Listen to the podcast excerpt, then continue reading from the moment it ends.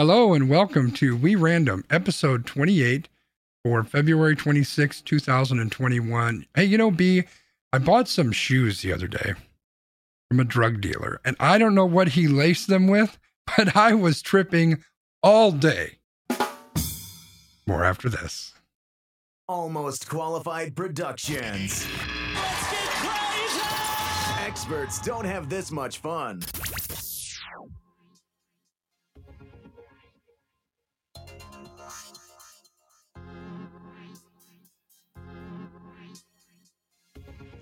Welcome to We Random, episode 28. I'm Brian. That's Christopher. Say hello to the people, Christopher.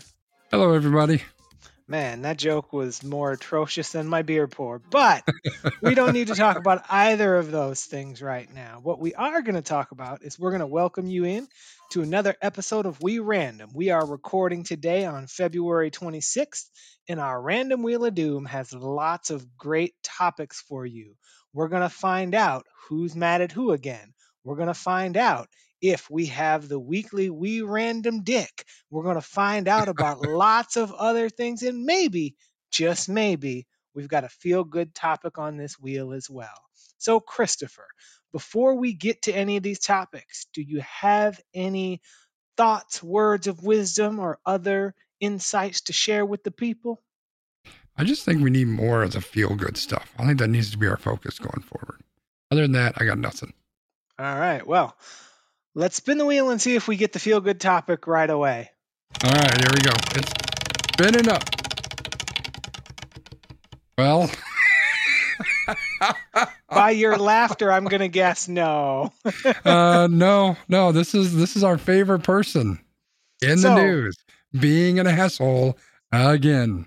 So, as in the vein of people being mad at Ninja, people are mad at Marjorie Taylor Greene again. So, Marjorie Taylor Greene is back in the news after a contentious debate on the Equality Act, which would extend civil rights protections to the LGBTQ plus community. A uh, representative, Marie Newman, on Wednesday raised a transgender pride flag outside of her office, which happens to sit directly across from the office of Marjorie Taylor Greene. Marjorie Taylor Greene was one of the bill's most vocal opponents. Greene quickly responded to uh, what Rep. Rep. Newman did by posting a video mocking Newman's earlier tweet as she hung up a poster that said, There are two genders, male and female. Trust the science. This exchange quickly went viral, leading critics to accuse Greene of cruelty directly aimed at Newman's family. Now, one thing that's important to know is that in Newman's family, there is an individual who identifies as transgender. So, um, Newman's fellow Illinois Democrat, Sean Casten, called Greene's poster sickening, pathetic, and unimaginably cruel. He says, This hate is exactly why the Equality Act is necessary and what we must protect all of our LGBTQ plus loved ones against. So there's more about this, such as many Republicans, from moderates like Mitt Romney to Greene, oppose the bill and argue that it would threaten religious liberties. Some have also claimed that the bill would roll back protections for women by allowing transgender individuals to participate in sports and extending discrimination protections based on gender identity rather than biological sex. So, one of the uh, other individuals, Ted Lieu from California, challenged Greene for citing science in her claim that only two genders exist. Lieu writes, Your sign is incorrect because it's not what the science says. He quoted a Scientific America column that concluded, The science is clear and conclusive. Sex is not binary. Transgender people are real. So, one of the things that we've learned about this bill is that it did pass through the House, but now it needs to move to the Senate, where it may be challenged with a filibuster if the Democratic um, senators cannot convince 10 other Republicans to join them. So, Christopher, I'm going to guess that you have lots of thoughts about this topic, so I'm going to mute myself and let you go. You know, this is this is where I'm going to start. Just be fucking consistent. Like that's that's all I'm asking. Just be fucking consistent, right? Because you know all of these motherfuckers are out there spending their Sundays on their knees praying to their fake god And yet now they say, well, we only really want to talk about the science. You can't have it both ways. Like, like get off. Like, oh my god, I don't even know how to speak words at this point. I'm so agitated and angry and pissed off at these fucking people. And this specific situation, I mean, the bill, I mean, there's tons of things that we can say about, you know, this proposed bill and and and people fighting to uh keep people from being able to be recognized for who they are, which is fucking atrocious to begin with. But just this act, this first of all, this woman's a fucking piece of shit to begin with. And and you know what? I'm trying not to get angry and I'm trying not to call people names, but she's a fucking piece of shit. She's showing it time and time again. We've got a woman who hangs up a flag, and this is something deeply personal to her. Her daughter is transgender, for God's sake. Like this is something that's that that is deeply personal to her. And then what does this woman do? Right across the hall, she puts up this offensive sign. And Brian and I had a bit of a conversation about this earlier this week. And we were talking about like, does this does this qualify as hate speech? Does it not? I, I need to look up the uh, the definition that I had because I think the definition was very important. Hate speech defined as abusive or threatening speech or writing that expresses prejudice against a particular group, especially on the basis of race, religion, or sexual orientation. So that's exactly what this is. This is hate speech that has been allowed to be put up in what is this, the fucking US Capitol or whatever it is, right across the fucking hall from this woman. We're allowing this to happen. Now, what if she had put up a swastika? Would we be okay with that? I'm thinking we probably wouldn't be. But for this, we're okay. What if she had put up that, uh, you know, Black Lives Matter is a terrorist organization? Would we be okay with that? Probably not. But this we're this we're okay with. I mean, this is the fact that this woman, first of all, is as stupid as she is. The fact that she is such a downright piece of shit that she is the fact that she's attacking people in the way that she is, this is just unconscionable. I mean, you would think she would have fucking learned when she got booted off the fucking c- committee that she was on because of her running her goddamn mouth and showing stupid videos and all of that. She doesn't learn. And the problem is, is this is the poster child for the QAnon fuck ups that are all over this goddamn country. They're the ones who got her into fucking office. So the fact that there are people that are this blind and this stupid, and and that there are enough other blind, stupid people to to lift these individuals up into public office. I, how do you not lose hope with this fucking country and with humans as a species? Because I don't, I don't know. I'm, I'm at my wits end, man.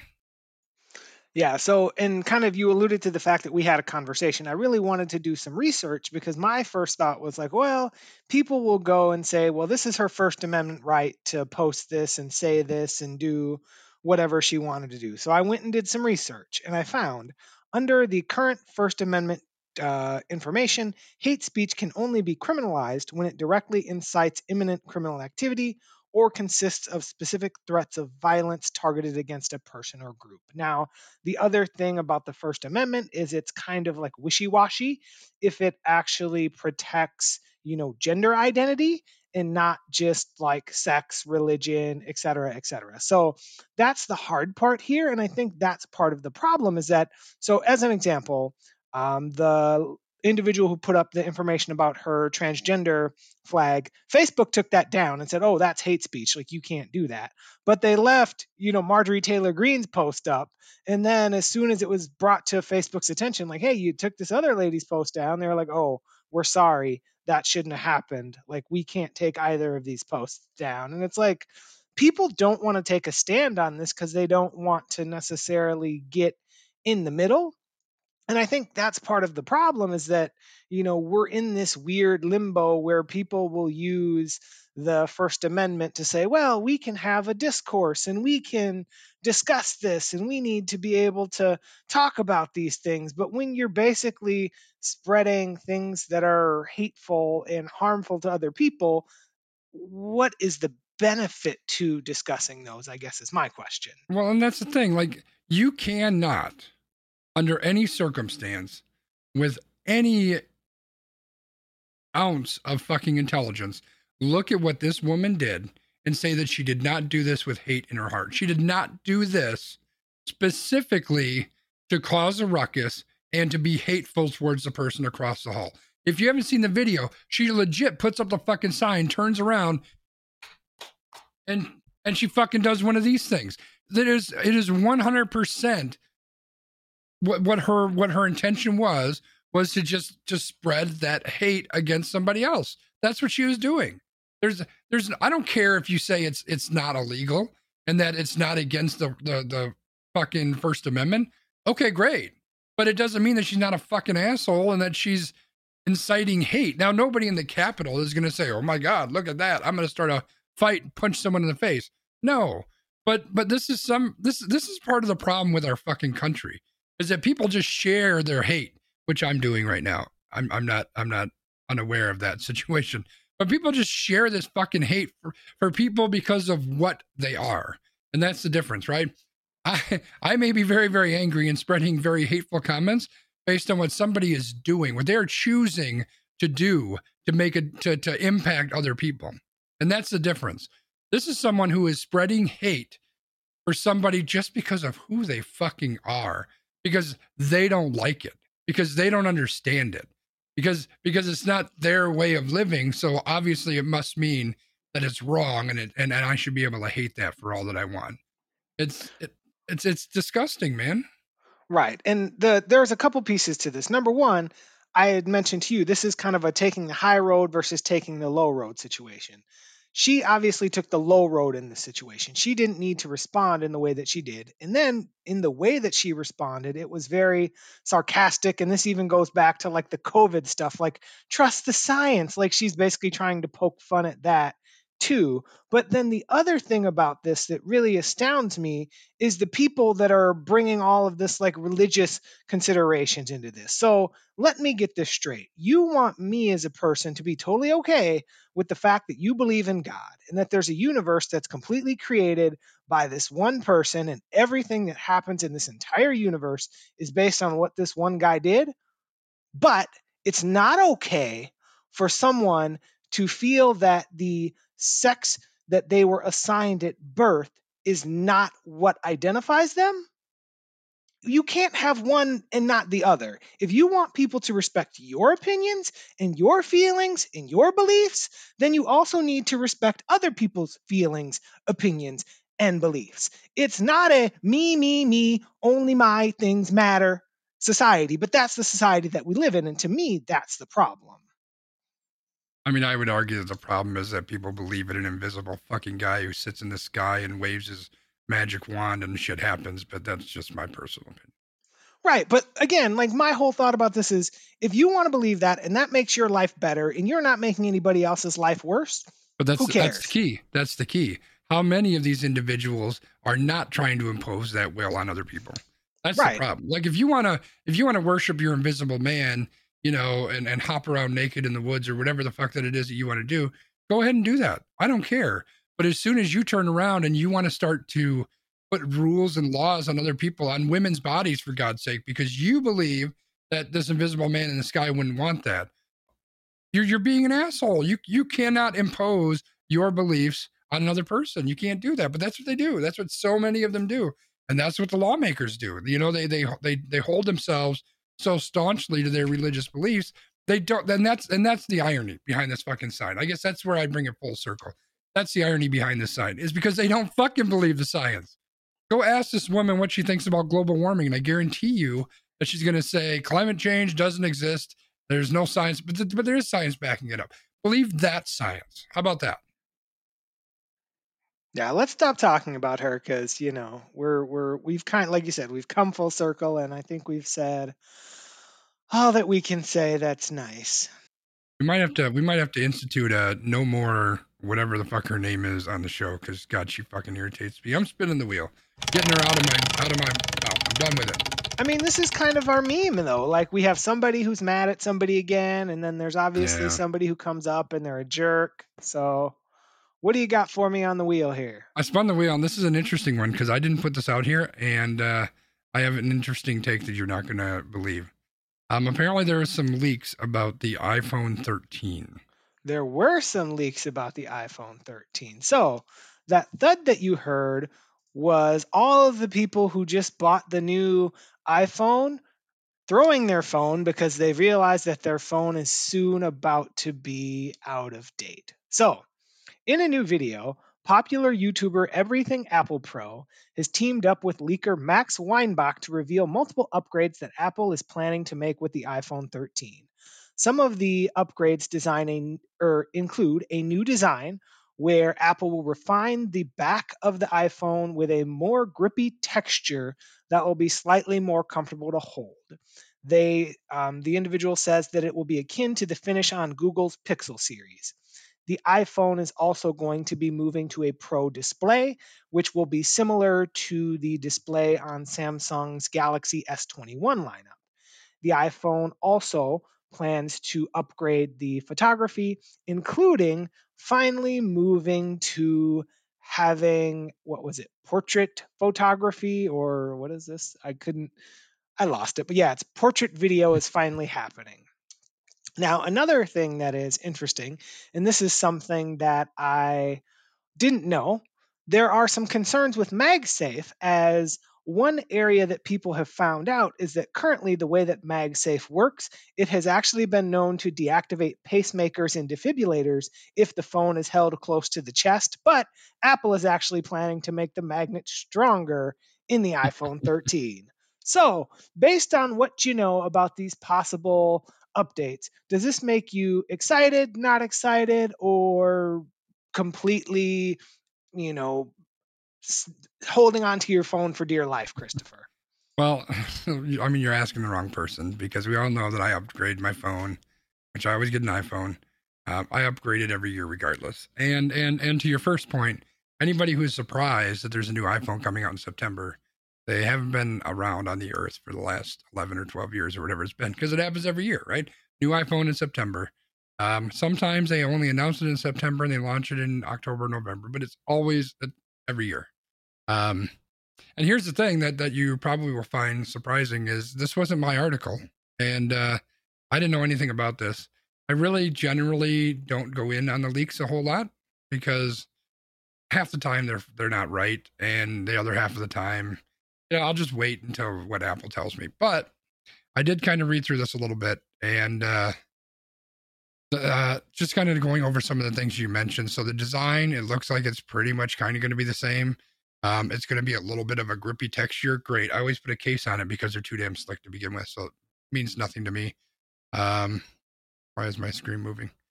Uh, the Pro display. So I do like this. The fact they're moving to ProMotion and 120 hertz is going to make the screen look freaking superb. And this is something that uh, the newest Galaxy has. So that's super, super awesome. Um, what else do we got? Photography. So yeah, it looks like there's some updates with photography, and I think Brian just moved my article on me, so now I can't read it anymore. Um, I don't know where it's at; it disappeared. So yeah, so I guess the long and short of it is, um, there isn't anything that sounds earth shattering to me. Yeah, the screen being a little bit better is great. Um, but for me personally, big deal. Like I like what am I gonna do? Watch a watch a full length Hollywood movie on my phone? I know that some people do, and for that, yeah, it's great. But I'd also argue that the screen the way it is now is is pretty damn good. Um, I think here's here's the problem, and and then I'll let you go with your with your comments. Is we are cell phones, and they have been for a couple years, are kind of at their peak. Like they they've they've reached about the best that they can do. And, and that happened probably two or three years ago, right? So, you know, you got the Face ID, um, now maybe Touch ID through the glass, big deal. I think Samsung might be able to do that. You know, the cameras get a little bit better. They add three or four cameras to the back of the thing. Pretty soon, the back is going to be all cameras. Um, you know, the software gets a little bit better, so you can do more things. You can record um, with the Apple, you can record in, in Dolby video, and then I believe the new Samsung can do 8K or something, which which is great, but nobody has a fucking 8K monitor, so who the fuck cares? They can't watch it anyway. Um, it's just stuff like that. They just kind of keep the ante on those anteing up on those little things that don't really make any big any difference to anybody because they have to have something new because they want people like me to buy a new phone every year. The reason I do it is because I'm the upgrade program and it doesn't cost me anything. So um, I think that's the biggest thing. That's that's what the news should be. The news should be is that phones are kind of last year, not even last year, they're like five years ago. And the interesting thing is going to be what is that next iteration, right? So, you know, we talk about the Apple Watch, I think is one, and, and Samsung has their watches as well. Um, the AirPods, I think there's um, probably some sort of wearable that is like AR and that kind of thing. So you're going to kind of wear your phone as opposed to carrying it. I think whatever that next iteration is, that's what I'm excited to find out. But until then, there really isn't a whole lot that they can do to the phones that is going to get me super excited. Software, software could be updated quite a bit. So you can do that. But hardware wise, let me see what comes after cell phones. Then I'll get excited. Yeah, I feel like stuff like Google Glass was maybe like five years ahead of its time because I feel like this would be the point where maybe you could do some of those like glasses where you could push stuff to glasses and then it might be Mhm. a little bit more vogue in that way. But like back in, you know, like the late 2010s, like it was just a little bit too early and there wasn't a whole lot of like the cool stuff that you could do with it. But Yeah, like it'll even, be interesting to see what they do with that because I think that's kind of where it's going to go, and and you'll have to figure it out, right? Like, is it is it just going to be glasses? Because like for me, that big fucking deal. I already have glasses, so what do I have to put them in this glass? How does that work? I I think there's some interesting things that could be done there. Um, if and you know, I watch a ton of sci-fi, so you see interesting things. Um, one of the one of the shows that I watched recently that uh, a futurist that I follow a lot. Um, she was a technical advisor on it. And it was really just about audio. Like you always are connected via audio. So it's very similar to what we have with our Echo devices, right? Or you know the uh, Siri devices, or whatever the case may be, where you can just say, "Hey, I got this question. Can you answer for me?" Or, "Hey, you know, phone assistant, I want to call Brian," and and it just pops up and says, "Okay, I'm calling Brian," and then you just sit there and talk, and you don't need to have your phone in your hand. We're getting close to those things. It's just taking all those pieces and putting them into a different form factor, and that's going to be the really interesting stuff. yeah, so I think you're right. Like this isn't a substantial upgrade, but I mean, it's going to be enough for people who maybe were still on the 10 or maybe folks who were on the you know 11 and didn't make the move to the 12 to maybe move up kind of that's where i was like i was on the 10 and i was like all right i'm coming up to the 12 now so Yeah, i I, won't be going up to the 13 I think that obviously I'll I'll hold I'll hold my my re- I'll reserve my opinions until Apple actually re- releases what's going to be in the device. And then, you know, it, it- they always do it on a Tuesday in September. So some Friday in September, probably the second fr- Friday in September, we'll do a show. We'll talk about all the iPhone stuff. And and what I will almost guarantee that I will say is if you've purchased an iPhone in the last two years, you don't need it. Stick with what you've got because it'll be perfectly fine. and then you'll also say steve apple give me my phone Yeah, Tim Apple. Tim Apple, give me my phone. Yeah, I'll uh cuz I'll get the phone that next Friday probably. But that's because I'm you know, I do the upgrade thing and I love the tech stuff and I love to get the new stuff and play around with it, but but honestly, most people don't want that. They just want a phone that'll do what the fuck they want it to do and not fuck up. And if that's what you want, the phone you've got from 3 years ago is probably perfectly fine. that's fair well let's see if we can move on to another perfectly fine topic Yeah, that one that one didn't get me too angry, so that's a start. See, this one I didn't even read, so I'm gonna have to do some reading while you're describing why we're talking about potato heads. All right, so Mr. Potato Head has lost his salutation. So, after decades, Mr. Potato Head, the plastic spud toy brand, will embrace a new, more inclusive identity with its packaging. The toy company Hasbro will drop the Mr. part of the logo, with the change set to appear on boxes later in 2021. The main brand name will just become Potato Head, and the actual characters of Mr. Potato Head and Mrs. Potato Head will remain. Um, the uh, tweet that Hasbro put out is I am proud to confirm that Mr. and Mrs. Potato Head aren't going anywhere and will remain Mr. and Mrs. Potato Head. So, the Mr. Potato Head toy first rose to popularity in the 1950s, so, you know, right around uh, Sconzi's fifth birthday, as a Ah. set of plastic face parts that could be stuck onto a real potato. Eventually, it became an entire plastic potato and current versions of the toy typically come with a mustache, a hat, and other accessories. The company says kids want to be able to represent their own experiences. The way the brand currently exists is limiting when it comes to gender identity and family structure. We have the privilege of being part of a childhood fandom and intergenerational play. With that privilege comes a responsibility to foster inclusion and help teach the next generation that everyone is equal and everyone is worthy. So, what do you think about this, Christopher?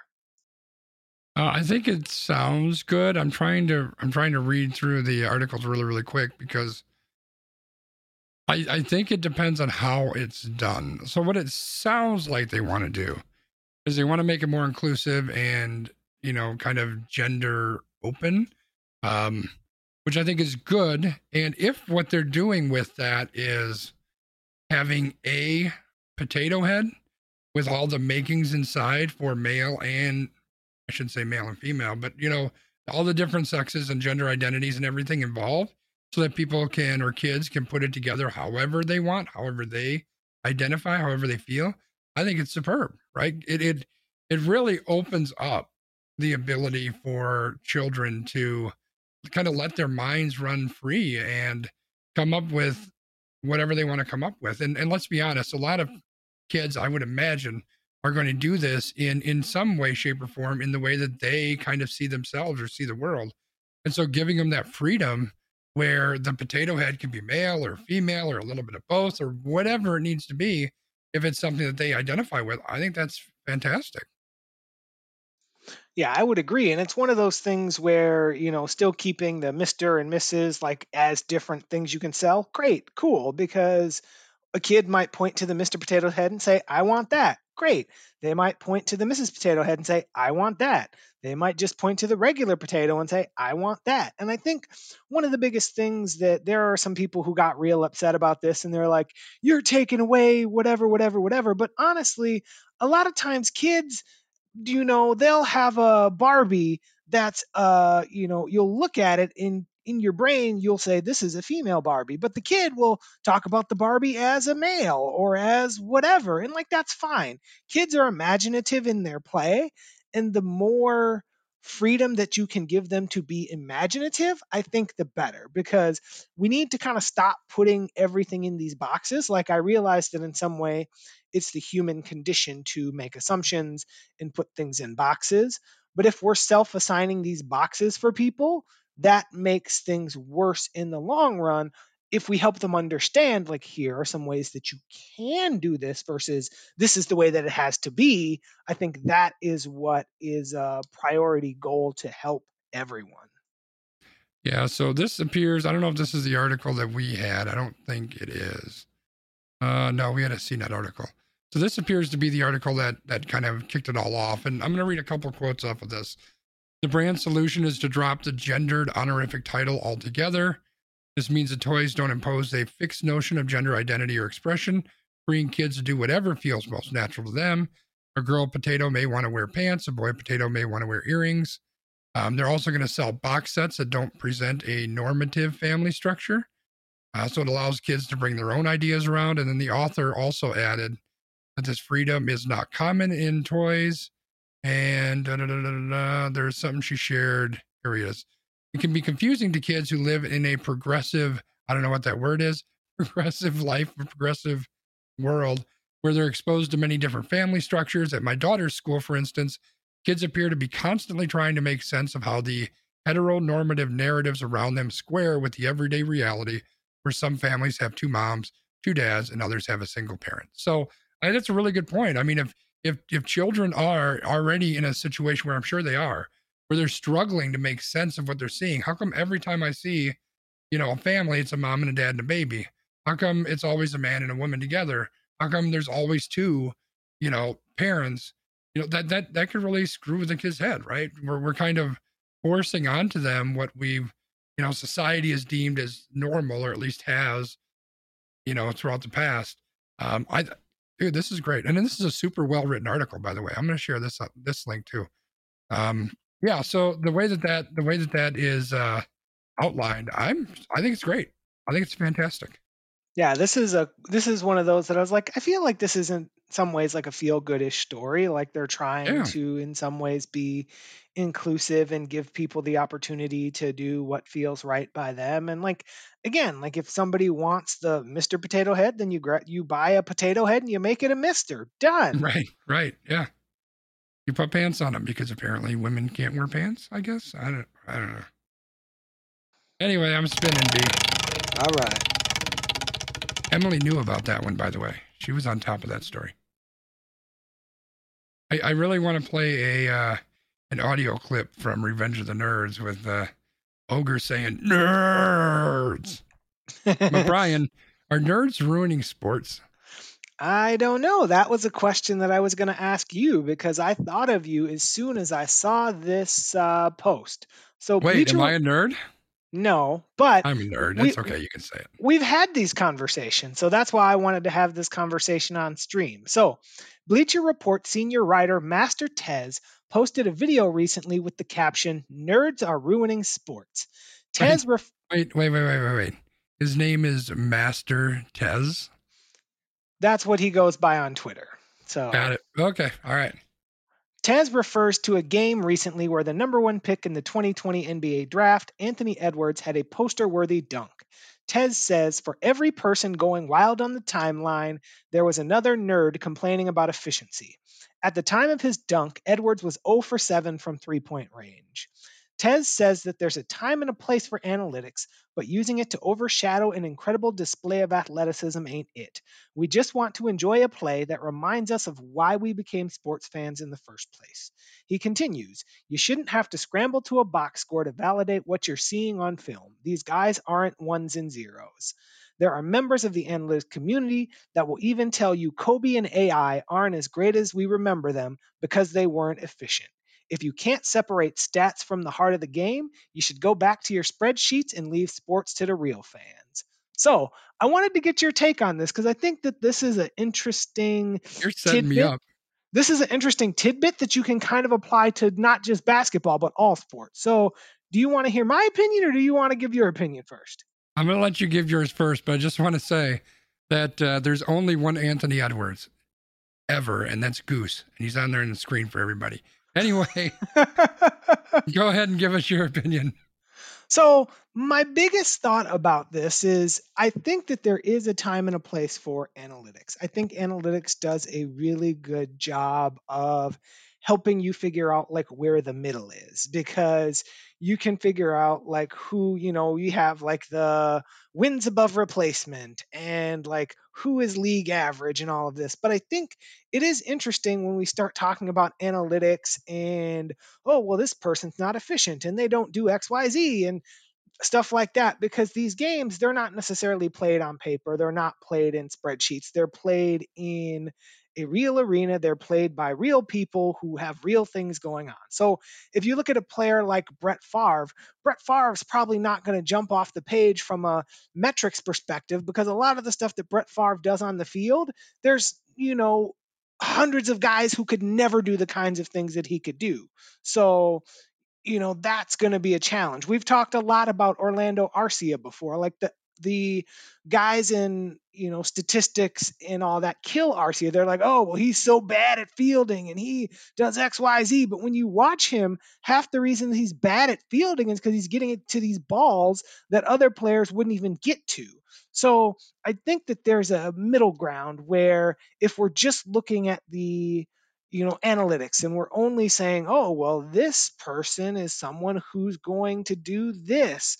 Like we can't just stop there. We need to use both because when we use both we are then maximizing our potential. Because if you just watch game film if you just watch games you're also missing pieces. I think this is especially true when it comes to high school and college sports. I listen to a fantasy football podcast and the one guy he always says, you know, don't ask me to do player evaluations on college players because I have a hard time telling you how good this guy's going to be in the NFL when he plays, you know, 75% of his games against the future gym teachers of America, right? Because like these guys are good, but they're not NFL caliber good. So it's one of those things where, sure, you can look at metrics and analytics and look at data, but it's not going to tell you the full story. You can look at the game's tape. That's not going to tell you the full story. So using both, I think, is where the sweet spot is. So that's my thought. What's your thought, Christopher?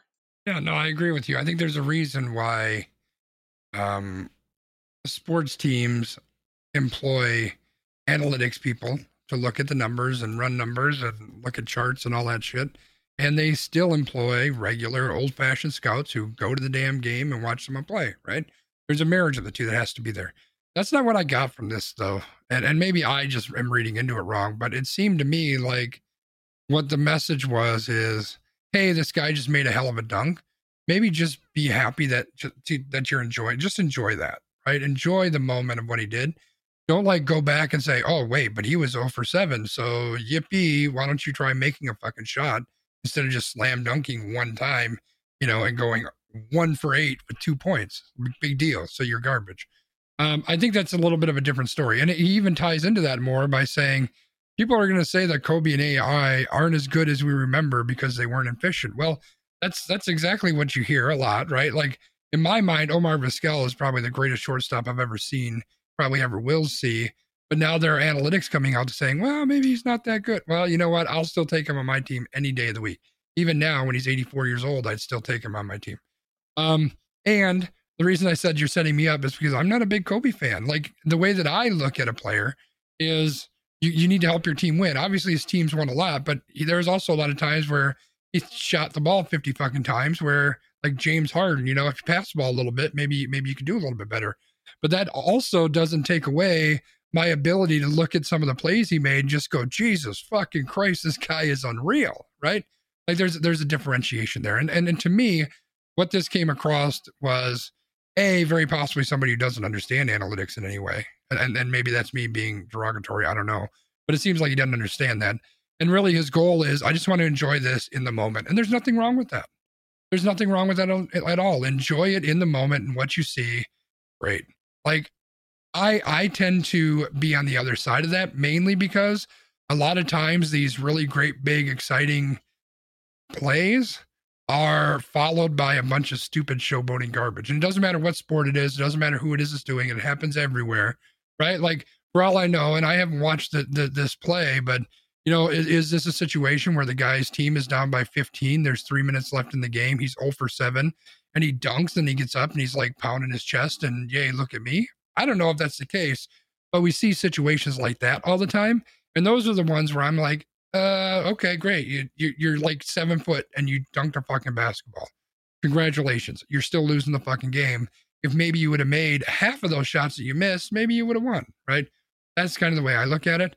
So I don't know. I guess if we're looking at evaluating talent, I agree. It needs to be a combination of both.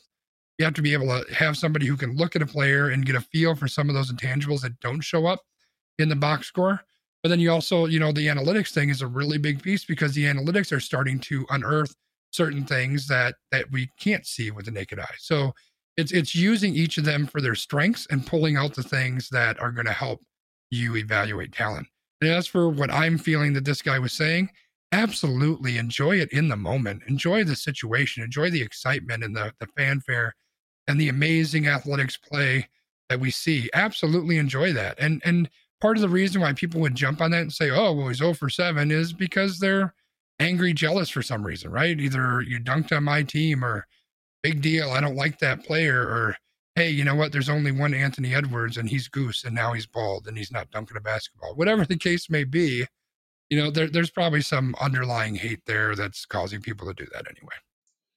Yeah, I mean, we could have a whole other discussion about greatness hate and how we kind of live in a generation of greatness hate where people try to like lift themselves up by tearing others down. And just back to your point about Omar Vizquel, that dude couldn't hit a lick, and I would still take him in my lineup eight All times out of seven days in the week. Yep, absolutely. Guy was insane. All right, let's move on to our next topic. All right, I am Spinning the wheel. Also, to answer the question, I don't think either of us said that nerds were ruining sports. So, fuck no, nerd. God damn it! I, how can I say that I'm ruining sports? Well, All I'm right. just saying we didn't answer the question, so we had to no, make sure that we answered the question. Answer the question. No, nerds are not ruining sports. All right, so now we are on to BlizzCon and Twitch yeah, this, gaming. This is so, this is this this fucking shit. So I don't know what BlizzCon is, but if you are watching it on the Blizzard website this year, or on YouTube, or on Twitch's main channel, you got to hear Metallica play For Whom the Bell Tolls. If you are watching on the Twitch gaming channel, instead, you only heard the opening of the song before it was replaced with a royalty free instrumental track, presume. presumably to avoid breaking copyright law. Twitch has a history when it comes to DMCA takedowns, so they're following their own advice to streamers. Avoid any recorded music you don't have the rights to, and the advice of Blizzard itself, whose guidelines for streamers stated Note, some segments will feature copyrighted and licensed music, and we advise that you do not stream these parts of our show. There is a layer of irony here to the fact that this happened to Metallica, as Metallica was the band who took Napster, the streaming or the uh, basically the pirating service, to court back in 2000 and helped usher in the age of copyright protection their own performance fell prey to. There, So, there's a lot of irony there. Yeah. Give us some thoughts on this one. This really this is and this was one that I shared and this was a story of just the the way Twitch is bumble fucking this whole copyright thing. So BlizzCon, just so everyone's aware, um, is a it's normally an in-person conference, but obviously this year it's not.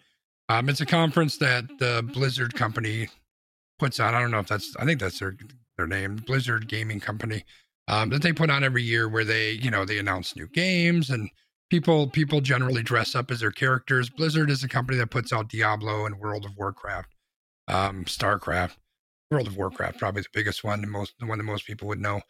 Um, so people you know dress up in their cosplay and everything and they go to these shows. It's a great big deal. And uh and this year they had metallica there to to, to do a song which is super cool. But again this is really this isn't a story about blizzcon. This is a story about Twitch and their horrible way that they're handling uh, DMCA. So, really quick, because we talked about DMCA quite a bit, it's a reason why I can't play a sample of Metallica for you here, to you know, which would be really cool.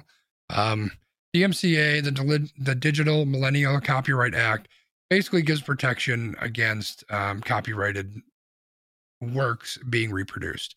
The way this is really showing up right now is the RIAA, the Recording Industry of America, and their subsidiaries are putting a bunch of claims out there for anyone that they find um, using any music that uh, that they own. Um, the RIAA is is incredibly money hungry. If you remember back in the Napster days, they were the ones that were selling, uh, not selling, but suing grandmas and fifteen year old kids for like a hundred or two hundred thousand dollars a song that they downloaded. So they're like millions and millions of dollars, hundreds of millions of dollars. They're suing people for that they'll never get. Right? It's just that they're trying to keep their stranglehold over their business, which coincidentally is why I love musicians like uh, Nine Inch Nails who just produce all their own shit and say "fuck you" to the RIA. But that's that's beside the point. So uh, what happens is, and this this really hit really big on Twitch over the course of the last year, year and a half, where people would listen to music and um, it would be copyrighted music, and then it would be saved to their VODs, their VODs, their videos on demand that people can go in and watch. And so all these different companies were searching for their music and then they're they're submitting copyright strikes. Twitch does not give streamers any tools to to fix that at all. Um, in fact, when when all of these started to come in and they came in in a huge bunch, Twitch did give people a little bit of a, kind of an area where they they were safe. But if you got three of those strikes, you're done. Like done on Twitch forever. There's no way to to um, dispute it. There's no way to argue it. You're just done. Your Twitch channel is history. And so you had people who have been on Twitch for a hell of a lot longer than me, years and years and years and years. And the only thing they could do is go out and delete every single video that's ever been saved on their channel ever. Imagine that. Imagine if you are at home and you've got a, a photo album with pictures that go back to your great grandparents. And the only way that you could avoid getting in trouble or losing your livelihood is to throw that into a burning barrel. It's insane. And they they they still haven't fixed anything to this point. So that's really what the main story is is that Twitch themselves is falling into the same goddamn hole that they put all their content creators in because they still don't have a way of of solving this DMCA issue, which is just asinine. So it it if for no no other reason, I just wanted to put this on the list so I had a chance to bitch and moan about the way Twitch is doing people wrong.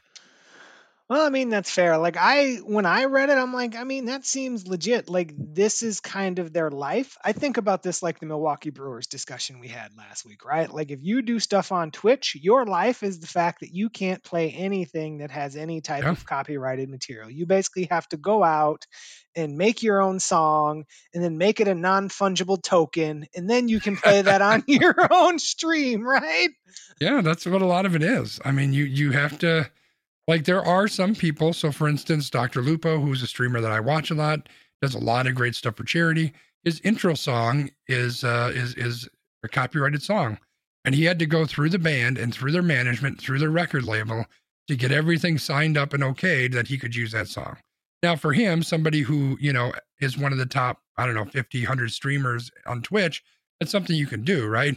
If I wanted to do that, they'd say, go fuck yourself. No, you're not going to do that.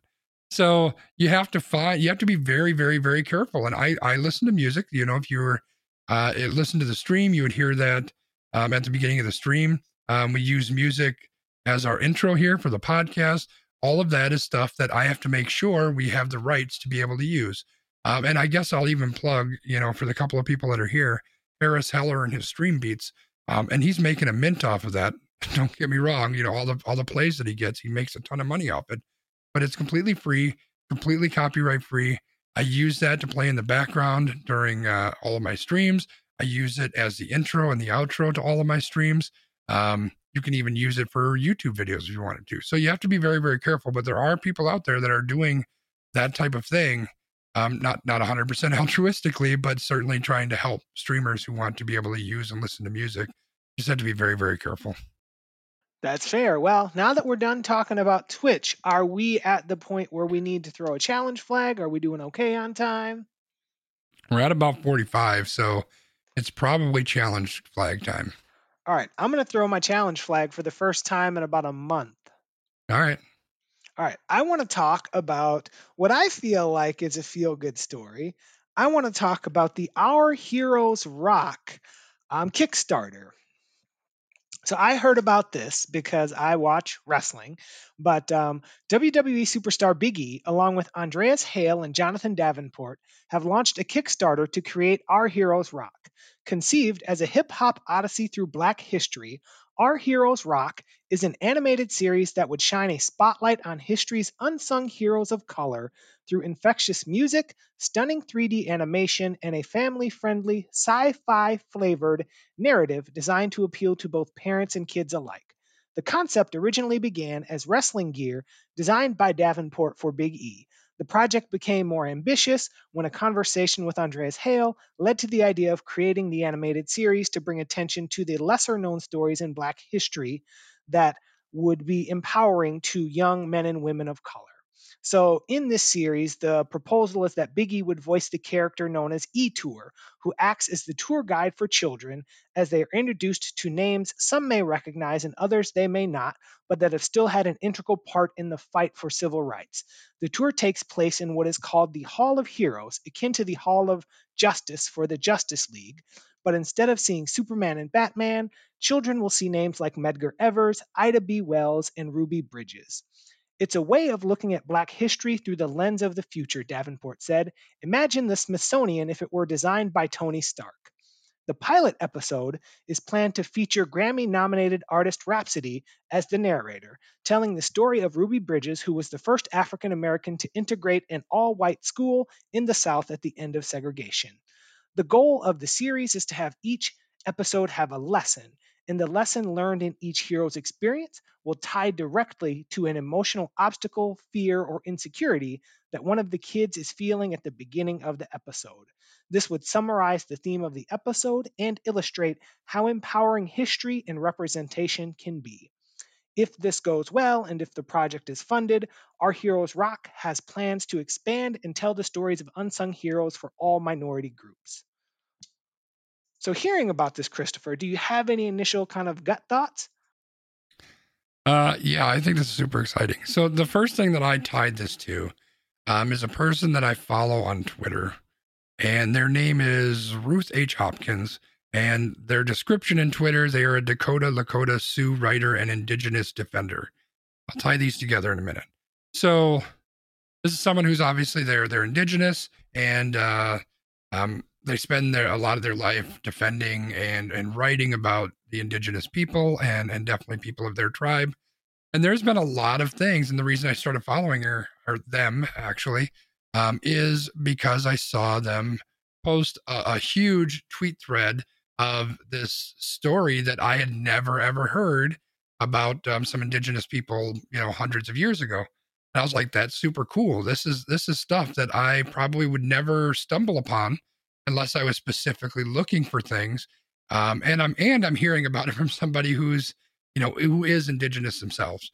Um, and so I, I love following their Twitter because there's so many different stories like this that uh, that come through, and I learn a lot of different things that I otherwise probably wouldn't have been um, exposed to. And that's how I feel about this. Is is I love the fact, and I don't remember the exact verbiage, and I'm not going to be able to find it while I'm trying to uh, stall. But basically, they said that they they want to they want to tell stories that are like underrepresented or or stories that aren't as well known, which I think is great. Like, I mean, everyone knows about the the big names and the big events, right? Like uh, Martin Luther King and Malcolm X and the Million Person March. You know, all of those things.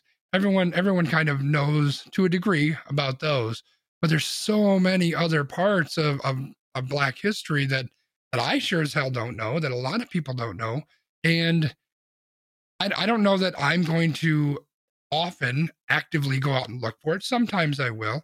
But even then, I think it's very interesting that people want to kind of collate that and deliver that to individuals, especially in a way that's that's directed towards young people and and helping young people see things from a different perspective and giving people kind of that uh, um, that that identification that they may have, right? Because I'm guessing that this is going to be geared very strongly towards um, black and people of color and and those children, and so it gives them some some representation that they otherwise may not have. So yeah, I'm a big fan yeah, that was the piece that really stuck with me is that you're trying to make this something that's palatable for kids and adults, right? Because there are a lot of times where it's like adults get a little bit weird about people trying to like teach the kids about stuff, but it's like if this is a cartoon, like obviously they're going to have to do it in a respectful way, they're going to have to do it in a factual way, but they're also going to do it in like this fun kind of like sci-fi-ish way. So even yeah. if these kids are not making that distinct connection, but if they do end up going to the library at some point and they read about Medgar Evers or they read about, you know, Ida Wells and things like that, they're going to be able to make that connection and go, oh man, like I saw this on a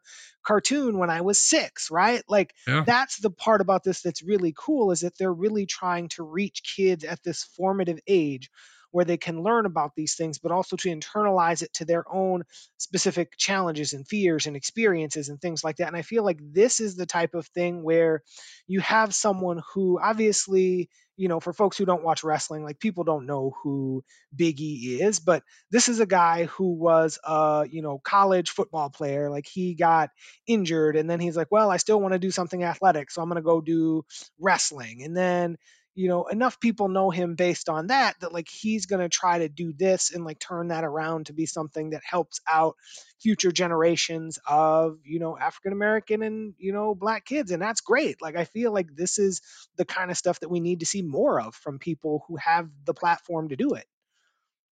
Yeah i agree. I think it's important that people you know they they find what those passions are and they chase them i mean so this guy's a wrestler and he's not the person that you would you know, pinpoint as as the type of individual who's going to put this creative endeavor together. Who gives a shit if that's your passion and you've got a voice that needs to be heard and and, and a voice that should be heard. I know that, that might be a little bit controversial, but let's be honest. Some people, like uh, you know Marjorie Taylor Greene, whatever her name is, uh, they have voices that maybe shouldn't be heard. But if you have a voice that should be heard and that's your passion, go out and fucking do it, man. Especially because I'm I'm guessing that you know, part of the fact that he he has a bigger name or a bigger presence, right? Because he's, you know, he's on TV and whatnot. You know, That might help give him get him a, a leg up that he otherwise may not have had. So it gives him a better opportunity to to make a positive change in people's lives. And that's what it comes down to, right? If if your goal, if your passion, if what you want to do, if what you're driven by is making a positive impact, go do that shit. Period. Right. And, you know, obviously this is a Kickstarter, so they're hoping to get it funded. Right now, it's got about 44 days left and it's about half funded. So I think that's really cool. They're trying to fund that pilot episode. And, you know, my hope would be that if they get this funded and they get it started, they've already got connections in, you know, the television world. You know, WWE has you know this big deal with Fox and you know what has happening to WWE they're moving to the Peacock network. So all of a sudden WWE is coming into all of this NBC money. And do you know what Right. NBC would like to do to promote themselves as a wholly equitable company? Maybe just maybe they could put this cartoon on Peacock right? There like these are the Right. kind of inroads that we can have when people have these types of creative ideas. So this is something that I'm really hopeful for and i will be kind of keeping an eye out to see if this is something that ends up getting funded I like it. All right. Well, I think it's time to move on, B. it is time I time think to move on I think it's time, ladies and gentlemen. random rankings Which is a little bit unfortunate because we do have a new drop that I'm going to drop right now because we didn't oh wait get a no you to. save that for the patrons Okay, all right. Patrons get it. If you're not a patron, you don't get to hear the new drop yet. But patrons, you'll hear it when I uh, when we record this tomorrow or this weekend. Some yeah you save that for the patrons because that's that's what we're talking about on the uh, old patreon okay. so all right. So uh so B, what what uh what are we doing for random rankings this week? So for random rankings, we again went to the Patreon vault and we have come up with the best television shows for binging. So we're looking for the ultimate marathon of television shows for an epic quarantine weekend. This was suggested by MLE, so we are going to go with this. Now, what I will tell you all up front. I'm blind. I don't watch television. Watching television for me is actually a punishment. So, you know, me doing this draft, I'm already at a disadvantage, but I'm gonna do my best. All right, well, I'm gonna take uh, I'm gonna take that one show off my list, and I'm gonna let you have that one. Uh, are we gonna are we gonna do this as a draft? We're gonna put our our our our, our uh, what are we gonna call it? Our binge weekend up together against each other, and uh, we'll see who has the better weekend. Is that what we want to do? I mean, we can do it however we want, because again, it doesn't have to be a weekend. These could just be shows that we like. Like we can do this in any way that you want to do it. Or I like putting some structure around it. Let's make it a, let's make it a weekend. This is your weekend. This is all you can watch for the weekend. You need to sit down. You're gonna binge through all these shows over the weekend. okay. All right. Well, uh, I randomized it. Are we gonna? We're not gonna do snake, right? Are we? Are we just gonna go back and forth? Let's just go back and forth. All right. Well, I randomized it and it said that I won, but because you're blind, I'm gonna let you go first. So why don't you go first? All right. Well, I'm gonna take the one show that I definitely know is one that I could binge. I'm taking Schitt's Creek. like the nice part about Schitt's Creek is that all of the shows, like it just flows, and that's one that you can just sit and watch and watch and watch. And the nice part about Schitt's Creek is that it's a half hour show, so it's not Yeah. one of those where you're binging like hour, hour, hour, hour. I do kind of like trying to get through the half hour shows than the hour shows. Yeah. That is the one I deleted off my list because I'm like, I can't be rude and, and take that one. So, uh, yeah, that that's definitely a good one. That's uh that's Emily says you win already. Um, so I I I was looking at this after work today, um, when I may or may not have snuck outside and smoked a little tiny cigar, and it felt amazing. Um, and I because I, I figured I had to put some kind of structure around this because there's a lot of TV shows I've liked over over the years. So I I really only binge TV shows at this point. Like there's some shows like uh, that I might watch like episodically, like uh Hell's Kitchen, right? Because they're not all just one show kind of thing. So I, when I look at it binging, I really like it if it's like got a a, a, long drawn out storyline. It's not just a here's a half hour, here's a half hour, here's a half hour, or an hour or whatever, right? It was really nice if it's actually a, a you know, it's a basically a 17 hour TV show kind of thing. Um, so that was one of the things that I kind of looked at. Uh, I'm going to save one of those for later, but the one I'm going to add is is one of the latest ones that I did watch, and that is called Mindhunter. And this is a Netflix show. It's a like a crime hunter show, so it's basically about it's it's it's based on a true story about a couple guys who started um profiling group or profiling unit at the FBI And so the shows, it, it does have kind of a continuous storyline, but it's all about how these individuals started going to prisons and interviewed what we know of today as serial killers. At the time, there wasn't a name for it. They just knew that they were people that killed a bunch of people. Um, and they started to build a psychology on it so they could go and then kind of hunt people um, over time and try to find and uh, hunt down and find these uh, serial killers. So they've got they've done two seasons so far. Hopefully, there's a third season coming, but it's a really really good show. Um, it really kicked me into the uh, you know like the criminal documentary rut that I've been in for a month or so. Uh, but it's definitely a good show. That's definitely one worth watching. All right. So, and I feel like I do need to clarify my stance. Like, I am just a person, like, I just don't watch terribly much TV. Like, I typically am watching sports or wrestling or stuff like that. And then because I'm an adult who finds other ways to keep myself busy, like doing like 74 loads of laundry a week, I don't often sit down and watch television. But I can add a second show to my list, and the show that I'm going to add is Parks and Recreation. So, one of the things that I like about Parks and Rec is that it's another one of those shows that kind of is like a half hour, kind of quick hitters. And there's so many different characters that there's lots of different story arcs that you can follow. So, obviously, there's a main story arc where you're following you know the main characters but there's also you know the side story arcs where it's like treat yourself and then there's you know like the april ludgate story arc and like there's so many different different kind of things that you can get hooked on in that show that it really makes for a bingeable quality and the fact that if you watch one episode you know two or three times you might notice something different about that episode every time you watch it. You know i've never seen parks and rec Never seen even 12 seconds of Parks and Rec. I mean, I'm sure I've seen a clip here and there, right? But uh, yeah, I've never sat down and watched it. And and I think part of it is because I don't I don't generally go in for the sitcom thing. I mean, there's some like How I Met Your Mother, and that should probably be on the list of bingeable shows. Um, the ending that sucked though. That's the ending really the, the, the ending is horrible. Which is funny because the next one's going to be on my list specifically because of the ending. And this show is called Travelers. So, first of all, it's a sci fi type flick, which is, you know, probably why I why it endeared itself to me. Um, and I'm trying to remember. I have a horrible, horrible memory, but it's it's basically it's something like uh, people get sent back in time from the future, um, but they get placed into somebody else's body, and so you know, Bob from the future is still Bob, like still got Bob's mind, but he is in the body of John.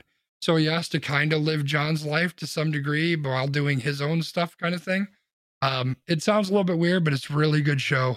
The one thing that I really look at for a lot of these is how do the characters meld? How does how does how does that relationship build throughout the series? I think that's what really makes for really good TV and really good uh, um, binging. And I really love the characters of this show. And um, this is one of the many shows that I watched on Netflix long after it's already been canceled. But this was one where they knew it was being canceled. So they actually got to kind of tie a bow at the end. And it was such a lovely bow. It was amazing. So this is definitely one. If you love anything with kind of that sci fi twist, this is worthwhile. But if you really like those character focused shows, um, this is this is a really good one. Okay, I, I can get down with it. Now, I'm officially out of television shows that I've watched in the last like four years, but I can I can I can make this happen. So, um, one show that I'm going to go with, and there were two shows that had terrible endings that I was like, I don't feel like I should put them on my list, but I'm going to pick one of the shows that had a terrible ending. Better not be the one I'm thinking of. I'm picking Lost. Jesus Christ. No, no, no. Chad, don't do it. No matter what he says, don't watch this fucking show. so the the nice part about Lost is like it's it's kind of like a brain like you're it's a brain teaser because there's so many things that are like segued and like this is hinted and that's hinted and then there's time travel and like this is going on here and that's going on there but then this happened and then there's this episode and you try to like piece it all together. So for someone who has a mind that works like that and i kind of feel like i do like that's one of the parts that i really enjoyed about the show but then you watch the final episode and you're like really this this this is what you give me after like seven seasons or however long of this I went through. You give me this. Yet the ending to How I Met Your Mother was somehow still worse. I was so addicted to Lost. Like I love that show because of the things you called out, right? It is just so mind bending. The different sci-fi weird angles that it takes on everything. And that's another one where the characters just shined, even the ones that you fucking hated to death. What was that guy's name? Ben or whatever? Like you, like you really loved and hated these characters. They really did a great job with that. But what they did, and what they did the best job at, is coming up with a hundred and seventy-five thousand crazy, weird ways that things tie together and questions that you need answered. And they answered exactly zero of those fucking questions at the end of the show. So I'm like, this entire show, all you've done is build it up with all these amazing questions that that people are want to know about, and then you answered fuck all of them. It's it it was the most infuriating ending to a show ever.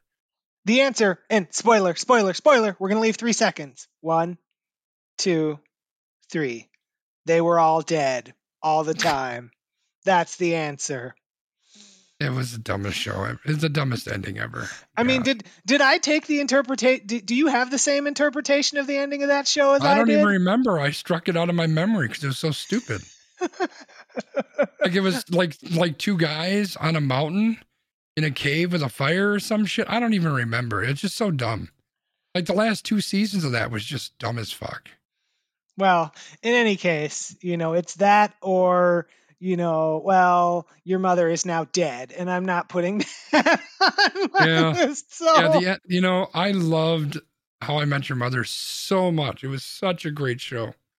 And then the ending just totally just destroyed the whole thing. Yeah, the like, ending you, just you took spend... the complete air out of the room. And yeah, like, yeah, just on. dumb, just dumb. Uh, and Emily, don't watch any of it. It's not worth it. I so mean, you I can watch a... the early seasons of How I Met Your Mother we will allow. Oh, yeah, How I Met Your Mother, you can watch. Like you can even deal with the ending on that one, even though it's really dumb. You can deal with it. Lost, don't touch it. I am going to go with a show that hasn't ended yet, hopefully, um, but it's a great binge show. Stranger Things. I mean, how can you not love a show? First of all, it's set in the '80s. Second of all, it's all you know, all this D and D stuff. And third, it's got weird sci-fi, crazy stuff. And then it's got kids in it. Like it's especially someone my age. You know, this was like my childhood in a lot of ways, um, which is super super cool. It's a fun show. The kids are great. Um, yeah, it's it's it's just a, it's a great show. I, I don't know what more to say about it. If you don't know about Stranger Things, I I I, I got nothing for you. All right, so I'm going to pick a show that's still going and is actually a show that I watch. So the show is called A Million Little Things. It basically is a chronicle of these friends who are all kind of brought together by the uh, suicide of one of the friends' husband. And it kind of chronicles like all of their lives and kind of like what's going on and it's just a really kind of interesting and yet emotional show because it's kind of like lost in some ways where there's like lots of little secrets that come out about people and like things that people have done with each other and things like that but it's like oh but then when you know how you watch a show and then they're like stay tuned for preview of next week and then they're like we'll be back on March 17th. And I'm like, March 17th is too far away. Come on, man. So that's how I know that it's a show that I want to binge. That makes sense. I've never heard of that show. Never heard of it.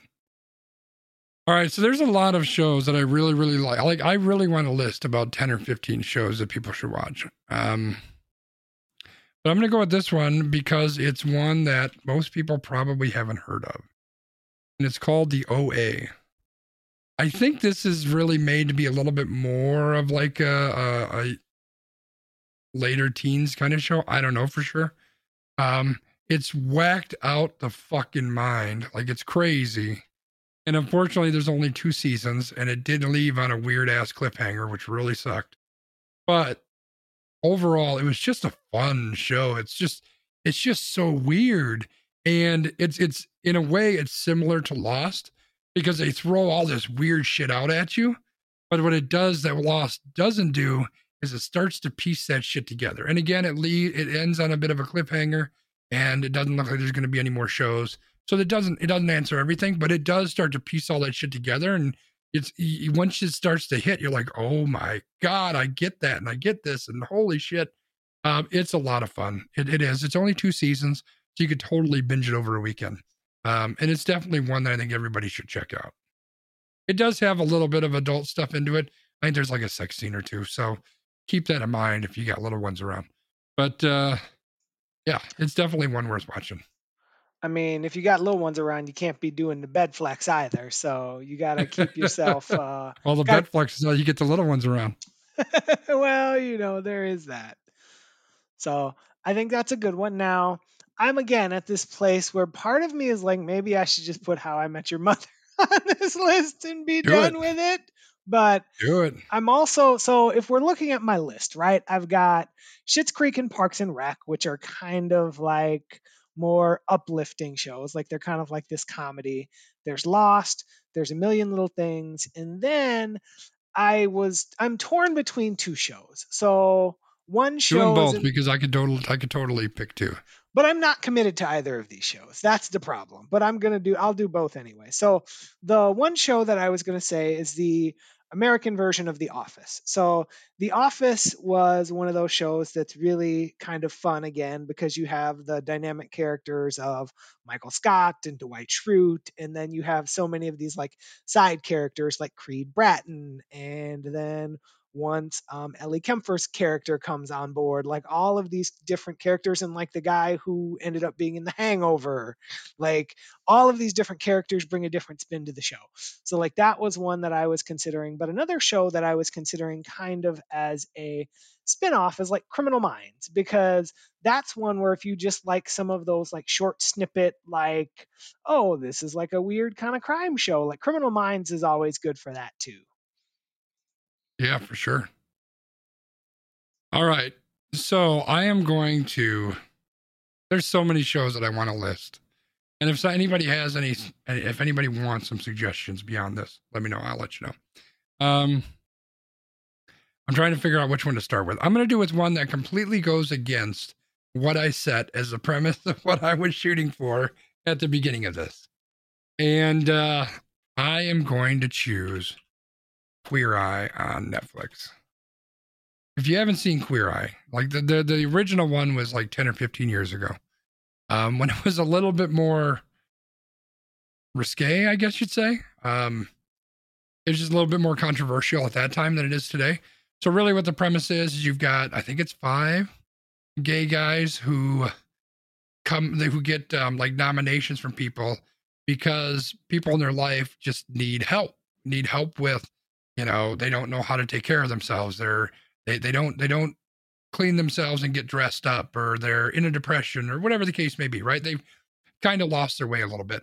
And these guys come in and they've all got different specialties right? So one guy is um i don't know if he's actually a chef but he's a, a cook kind of guy. You got an interior decorator. You've got a like a, a hairdresser. Um one guy's a big fashion dude and then uh the last one is kind of a interpersonal connection kind of guy. And so they they each do their own special thing and they take people out and they do the big whole makeover and they redo their their place of living and they teach them how to make some food and get them prepped for whatever like a big event is that's coming up. Um so it's kind of fun. It's fun to watch people who maybe aren't in the best spot in their life get some help that they need and just completely turn things around because I think eh, all of us at one point or another, probably, at least I know I sure as hell have been, in that spot where I feel like I'm just in a hole and I need a hand. And having somebody who could come in and give you that hand is, is super inspiring. Also, there probably isn't a single one of these shows that I didn't bawl my fucking eyes out. And sometimes you just need to do that, right? Because it's amazing to see people taking care of other people. It's amazing to see people who are able to get up off their knees and, and start walking and running again. Um, and just the care that these these guys have with the people. Um, it, it's it's it's just so heartwarming. It really is. So that's one show. That's a really really good feel good show. Um, and the last one, of course, I had to choose the greatest show ever made in the history of the world. If you haven't watched Firefly, you need to watch Firefly. I mean, what are you doing? Firefly is like the epitome of what I was talking about, which is a show that's based on characters. Like you grow to love every one of the characters there. They each have their flaws, and you might be a little irritated at times, but you just love them. At least I did. Love every single one of those characters. And even though it's a super short, what is it, 11 or 13 episodes for the whole series, they do have a movie out there too that adds on to it. I won't spoil it, but the movie kind of sucked a little bit, at least one part. Um, but yeah, this this is a movie, and I know that I'm super. I was super vested because I watched it when it first came out. Then it got canceled, and I was part of the whole movement to help get it brought back. And then eventually it came back on DVD, so we could watch the episodes we didn't get a chance to see. I could talk about the show for hours on end. I love the fuck out of it, but all I would say is if you're not sure that you're going to love it, just watch the first episode, the first hour, because the first episode technically is two hours, but just watch that first hour. And when it gets to the end of that, if you aren't vested, turn it off. But give it that first hour, and I promise you, you will continue to watch. That's what I got, B. Nice. So yeah, like and as I'm looking through this, I'm kind of thinking of other shows that could have been like honorable mentions. Like I feel like that 70s show could be an honorable mention, but I don't Yeah. know, you know, as a almost 40-year-old man, like how that would really stand the test of time, but I know that when it was on, you know, syndication, like that was a show that I used to watch a lot. And mm-hmm. then there was a show called October Road, which was like a two season show that I really enjoyed, but it was one that got canceled. And then obviously there's a medical show called The Resident that I watch with my wife that like we both really like, but that one can be kind of intense. So I don't know if that's one that you would really want to like binge versus like you get kind of that continuous feed of like here's one show a week and stuff like that. But yeah, I mean there's lots out there like you said. So It just kind of depends what you're what you're looking for. How you want to spend your binge weekend. yep. All right, So- I think we're I think we're good on random rankings. Um, I think Emily already made her decision that Brian wins just based on Schitt's Creek alone. Uh, if anybody has any other opinions, please let us know. Or if you're listening or watching after the fact, let us know what you think. If there are some shows that we missed that should absolutely be on there, let us know. And if you uh, want to tell me how brilliant I am that I put Firefly on here because it's the greatest show ever, by by all means, please let me know. Uh, with that, let's transition over to the uh, the the whatever is called the extra. And B, I'm gonna let you go first. So before I get into an extra point, I've been told that I'm supposed to watch Community as my next bingeable show, but I haven't watched that one yet, so I don't know if I can vouch for it. But you know, as we're thinking about the extra point, one of the things that has been important this last week in the state of Wisconsin is we're coming out of the deep freeze a little bit. We've had some temperatures that have been above freezing and some of the snow is starting to melt and there's progress in terms of you know vaccine distribution and different groups are starting to become eligible for the covid vaccine and you know with that comes a lot of hope but with that also comes a lot of anxiety because it's one of those things where you think of okay so now if it's going to be spring and I can leave the house and I might be able to get this vaccine and that's all great. That also me- means stuff like a return to work and a return to some of these expectations where, you know, I'm going to have to be commuting for two hours, you know, both ways every day and things like that. But I think I'm trying to hold on to the optimism of the fact that we've made it through another winter. We've made it through another part of this COVID season, and we're doing the best that we can. And I see that I have a wonderful graphic on screen to illustrate my extra point because what I want to leave you, loyal listener, with is to think about when you have a situation where you can look at the good and you can look at the bad. I want to encourage you to look at both. But then I also want to encourage you to find the silver lining and then try to move forward the best that you can because life is too short to not give yourself credit for the things that you're doing.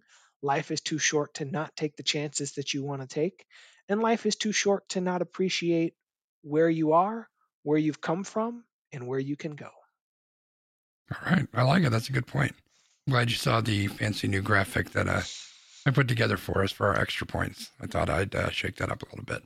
Looking so, as uh, as often tends to happen here, uh, I'm going to piggyback off a little bit because you kind of you, right at the end you kind of slid in just barely into the direction I was going to go, and that's uh, focusing on the good. And and this comes to mind for a couple reasons. So, I talked a little bit in the uh, random rankings about watching Queer Eye and the fact that that show uh, is really it's it's a bright spot I find in a lot of ways because it it's a bright spot because it sees it shows people helping other people. It shows people who are being open and willing to being helped. Um, there's very emotional piece around that, and it's it's just it's always a it's always a feel good moment when I get a chance to watch that show. Um, also, I talked a little bit earlier on the podcast how we really should focus more on some of the positive things. There's a lot of good in this world. There really is. I know I have a tendency to look at the bad stuff, look at the negative stuff.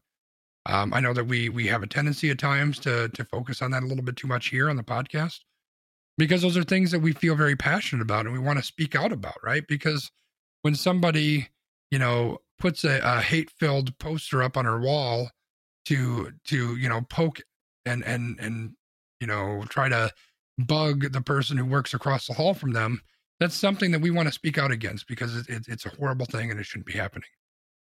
But what we're doing is we're really amplifying some of the negative voices too. So I think it's very important that while we continue to speak out against that garbage that needs to be spoken out against, it's also super important that we on this podcast, but all of us, I think, look for those positive things. And one things I started to shake to, to change over the course of the last two or three weeks when setting up things for this podcast is I specifically have a couple places that I go that have positive stories. That's their focus. That's their only focus is positive stories.